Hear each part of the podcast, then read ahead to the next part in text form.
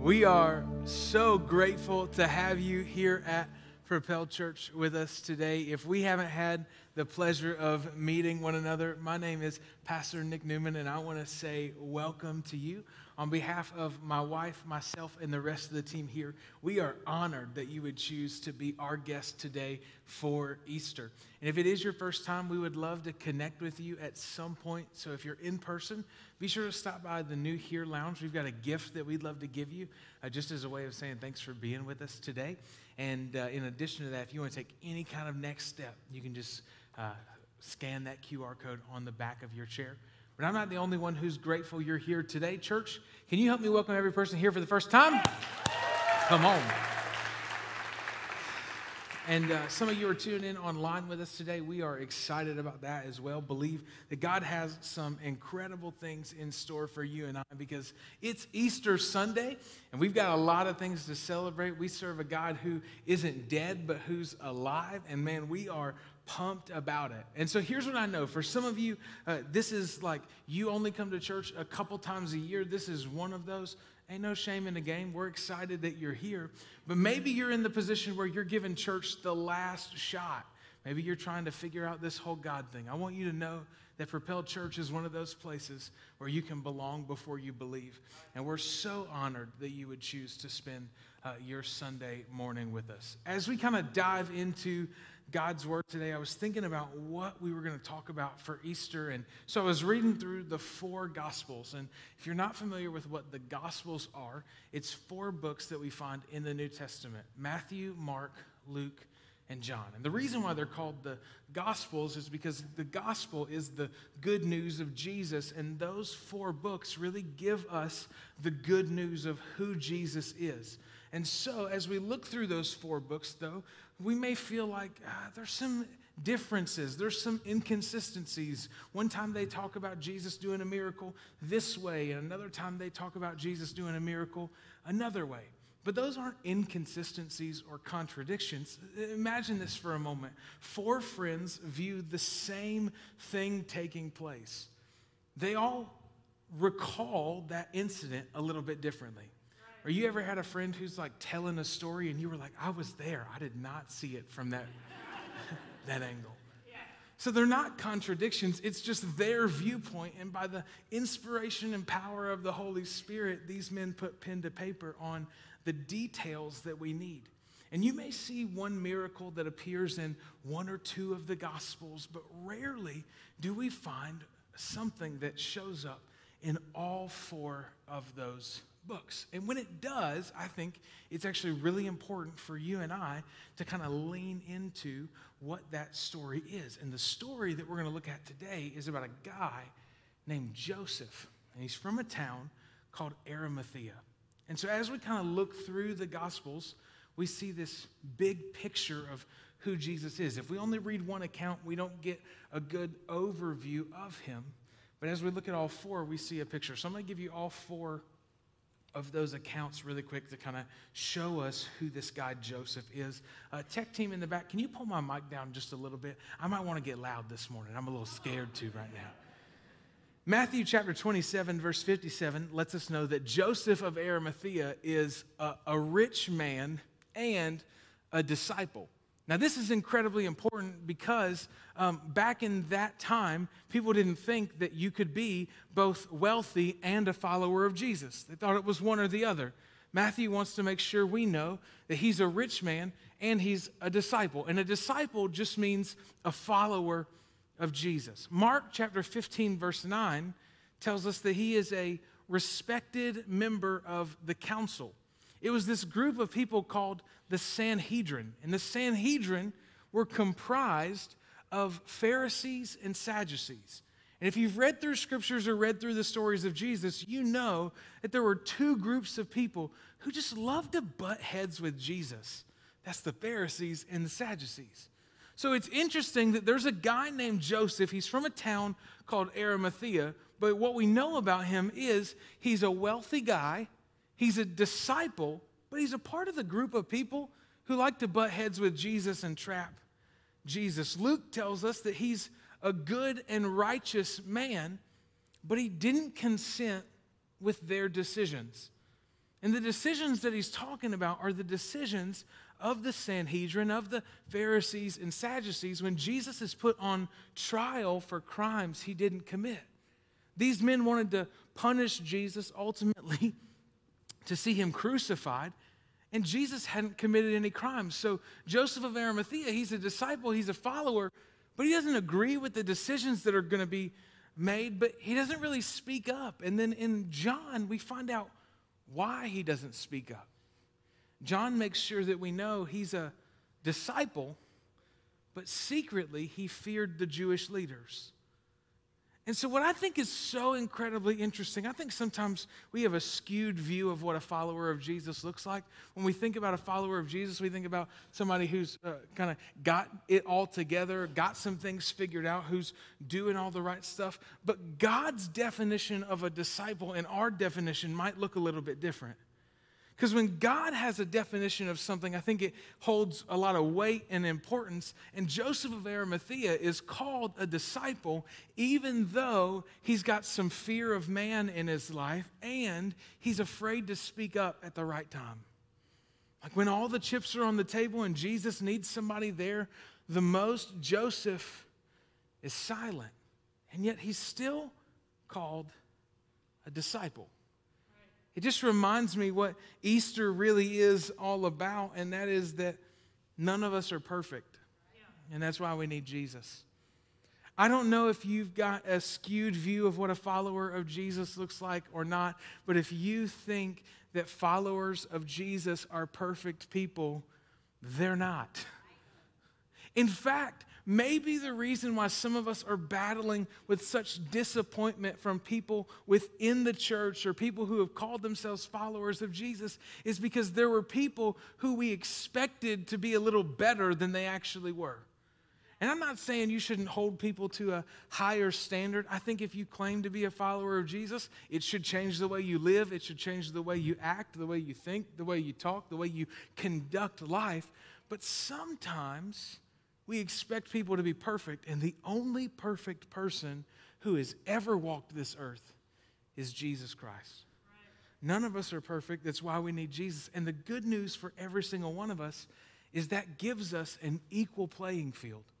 Romans chapter 3 verse 23 says, "For all have sinned and fallen short of the glory of God." Turn to somebody and say, "All." Turn to somebody else and say, "That's you." Right? No, I'm just, you got to be careful. You want to make it to lunch with these people, right? But the truth of the gospel is that every single one of us have sinned and fallen short of the glory of God. None of us are perfect. And that's why we need Jesus in the first place. Every one of us has sinned at some point, whether you realize it or not. I don't think it's going to be very hard for you and I to realize that we've got some jacked up stuff going on in our heart, right? Even when toddlers are young and they start like, sometimes kids are mean. I'm not saying your kids, some kids, right? Kids like walk up and they like snatch stuff out of other kids' hands. I've, Kids just get away with punching other kids in the face and then walking away smiling. Like, you just can't do that as an adult. Why do we do stuff like that? Well, because inside of us, we're born into a broken and fallen world, and all of us have sinned. No matter what your upbringing is, your ethnicity, your social status, where you fall in the economic spectrum, every single one of us has an equal playing field in relation to sin because all of us have. Romans chapter 6, verse 23, just three chapters later in Romans, Paul will teach us that the wages of sin are death. So not only have all of us sinned, but because of that sin, there's a cost that has been incurred on all of our lives. And that sin requires payment. And there's two ways to pay it. Either we pay it through our own death, or we have a sinless, perfect person die in our place. John 3:16 says it like this. Hey, for God so loved the world. What does that love look like?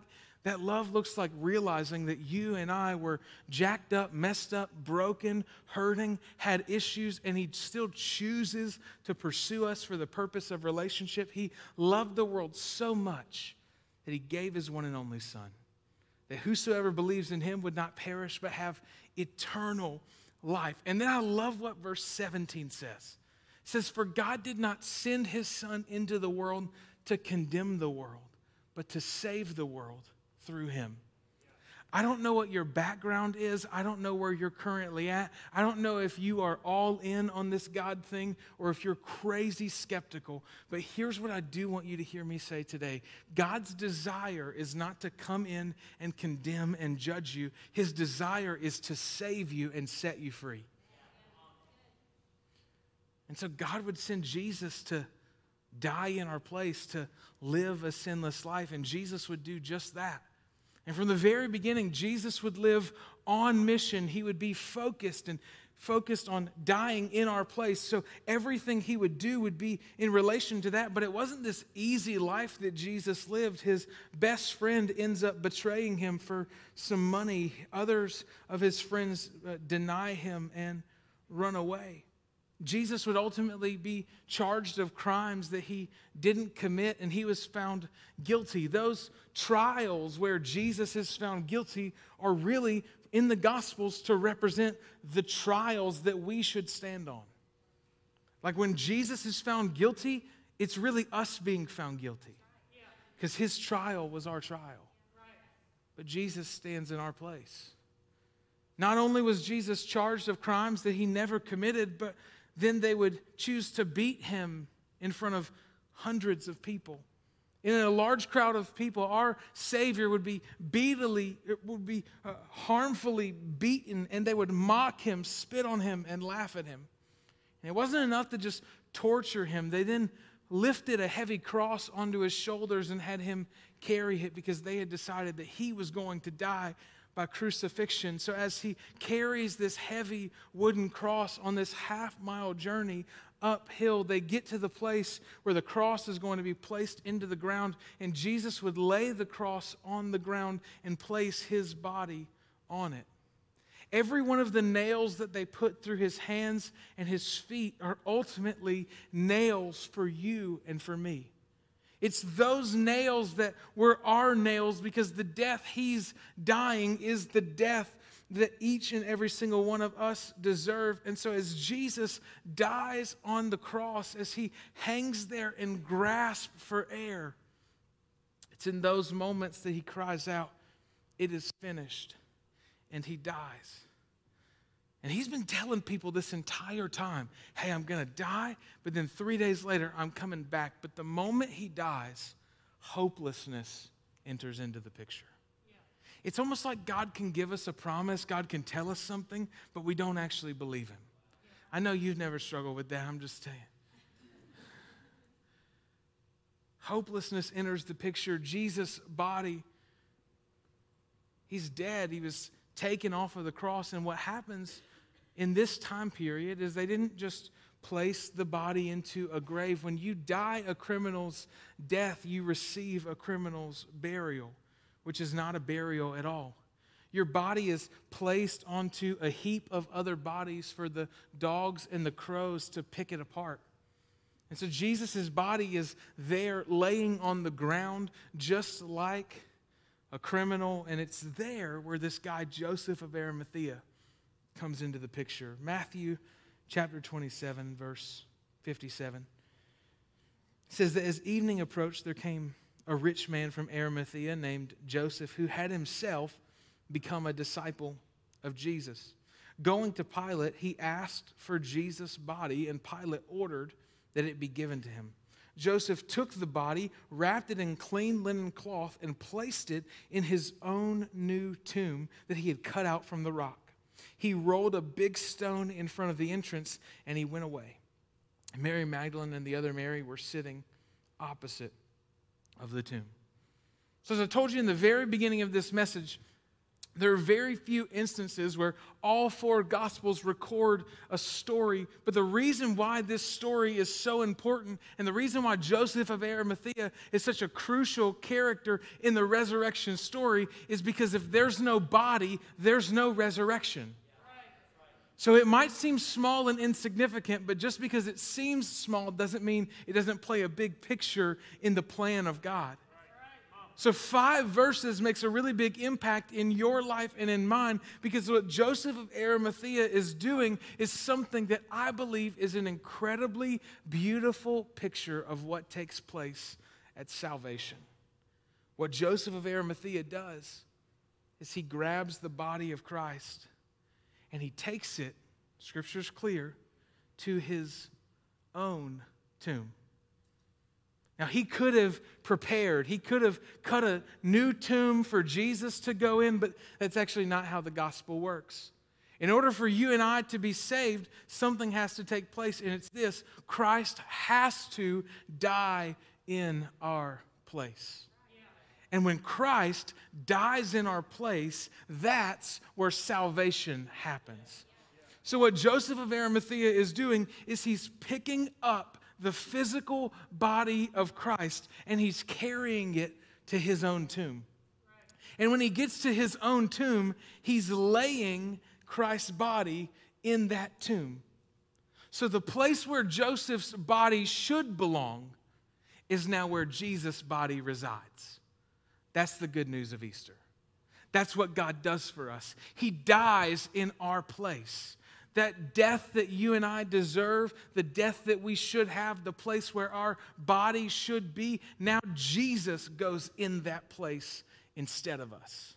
There's a powerful thing that's happening for Joseph of Arimathea, and it's something that takes place for every single one of us. It's a beautiful exchange where Christ dies in our place. That death that we should have, Christ had. And God literally gets in your grave. God dies in your place. And you say, well, does that mean that I'm not going to die? No, you're still going to die. But, but, but, but, but death is a good thing.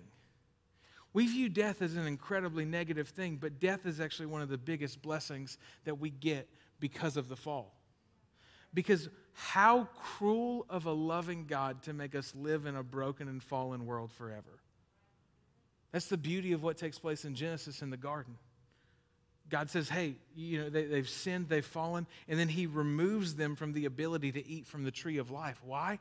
Because it, God's desire is not that we would live forever separated from his goodness. He desires us to be in perfection with him, but the only way that it does that is where Christ takes your place. You may be saying, well, Pastor, is you find that anywhere else in the Bible? I'm glad you asked. Colossians chapter 2 verse 13 through 14 says that you were dead because of your sin and because your sinful nature was not yet cut away. Then God made you alive with Christ, for he forgave all of our sins. He canceled the record of the charges against us and he took it away by nailing it to the cross. Um, I have gotten a lot of speeding tickets in my life. a lot. Like to the point where, um, like my lawyer just texts me and says, "Hey, your name came up. You want me to cover it?" like, we're tight. Could you imagine this for a moment, right? When I speed, I know I'm speeding. I know I've broken the law. I know I've done wrong. But imagine like I show up to court one day and I walk in and the judge is there and and, and he acknowledges the fact that I've done something wrong, and, and, uh, and I know too that I have done something wrong. But then the judge goes, Hey, there's somebody who um, we're actually. We're, we're, we're not going to charge you for the crimes you've committed. Um, there's somebody else that's going to take your place instead. I'd be like, well, praise God, you know? but that's what Jesus does for us. Right, when we think about something as, as, as trivial as a speeding ticket, it, it, it's a no brainer that if someone's signing up to take our place for the wrongs that we've done, we would jump on that in a heartbeat. But for some reason, when it comes to salvation, for some reason, when it comes to allowing Jesus to pay for our sins, we just kind of want to hold on to it. And it may be guilt and it may be shame. It may be us feeling unworthy of what we deserve. But, friends, let me tell you, that's the beauty of God.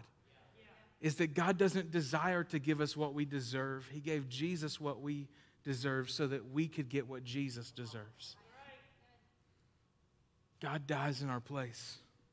It's a powerful Powerful exchange that happens. Another thing that I love about the story of Joseph of Arimathea is he knew exactly what he was doing when he chose to place the body of Jesus in his tomb. See, Jews don't mix things.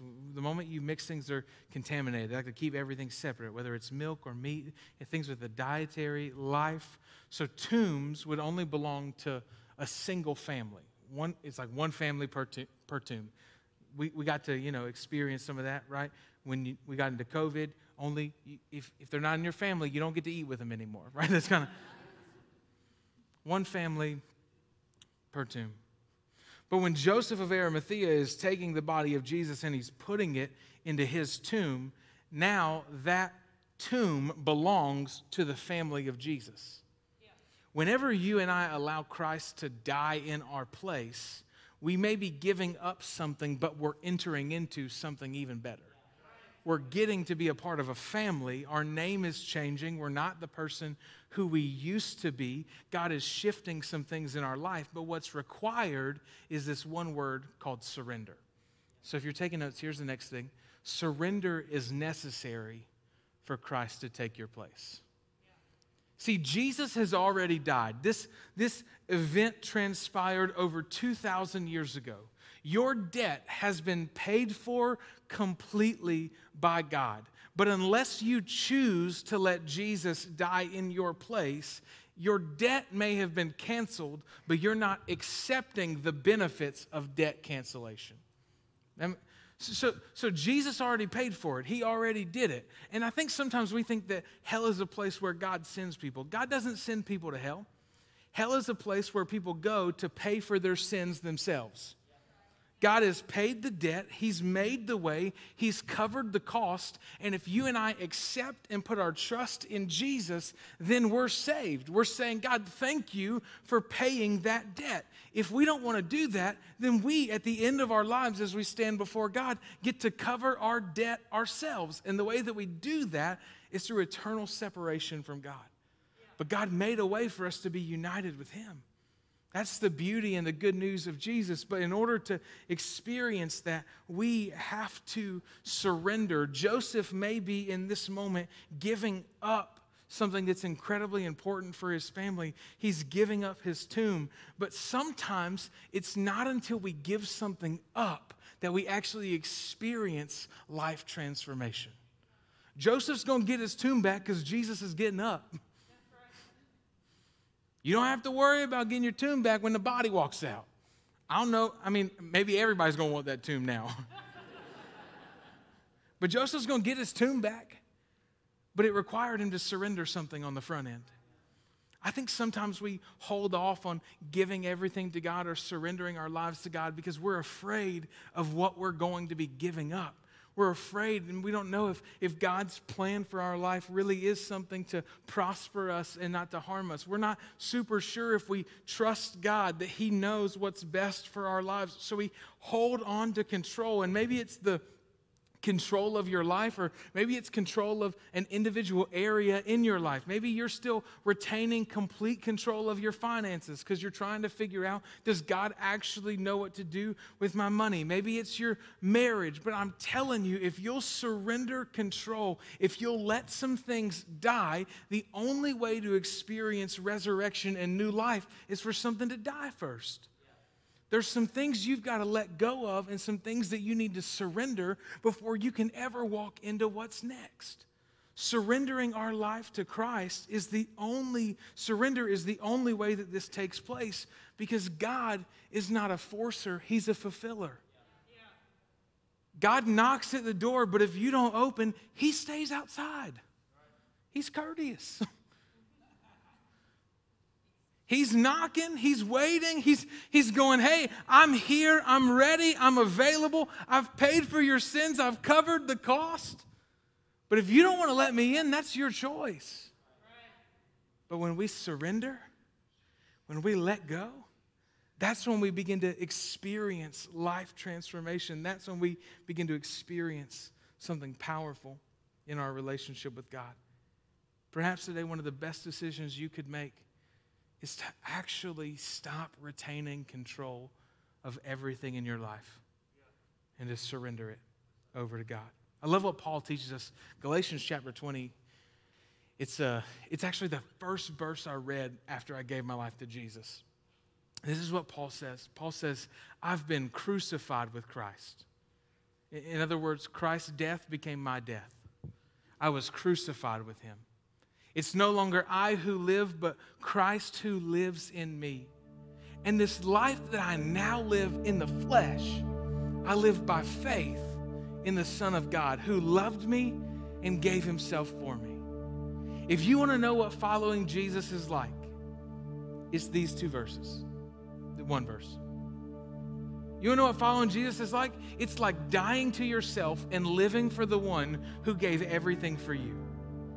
People talk about how, how, you know, man, we get to live our best life now. I don't think we do that. I pray we don't do that.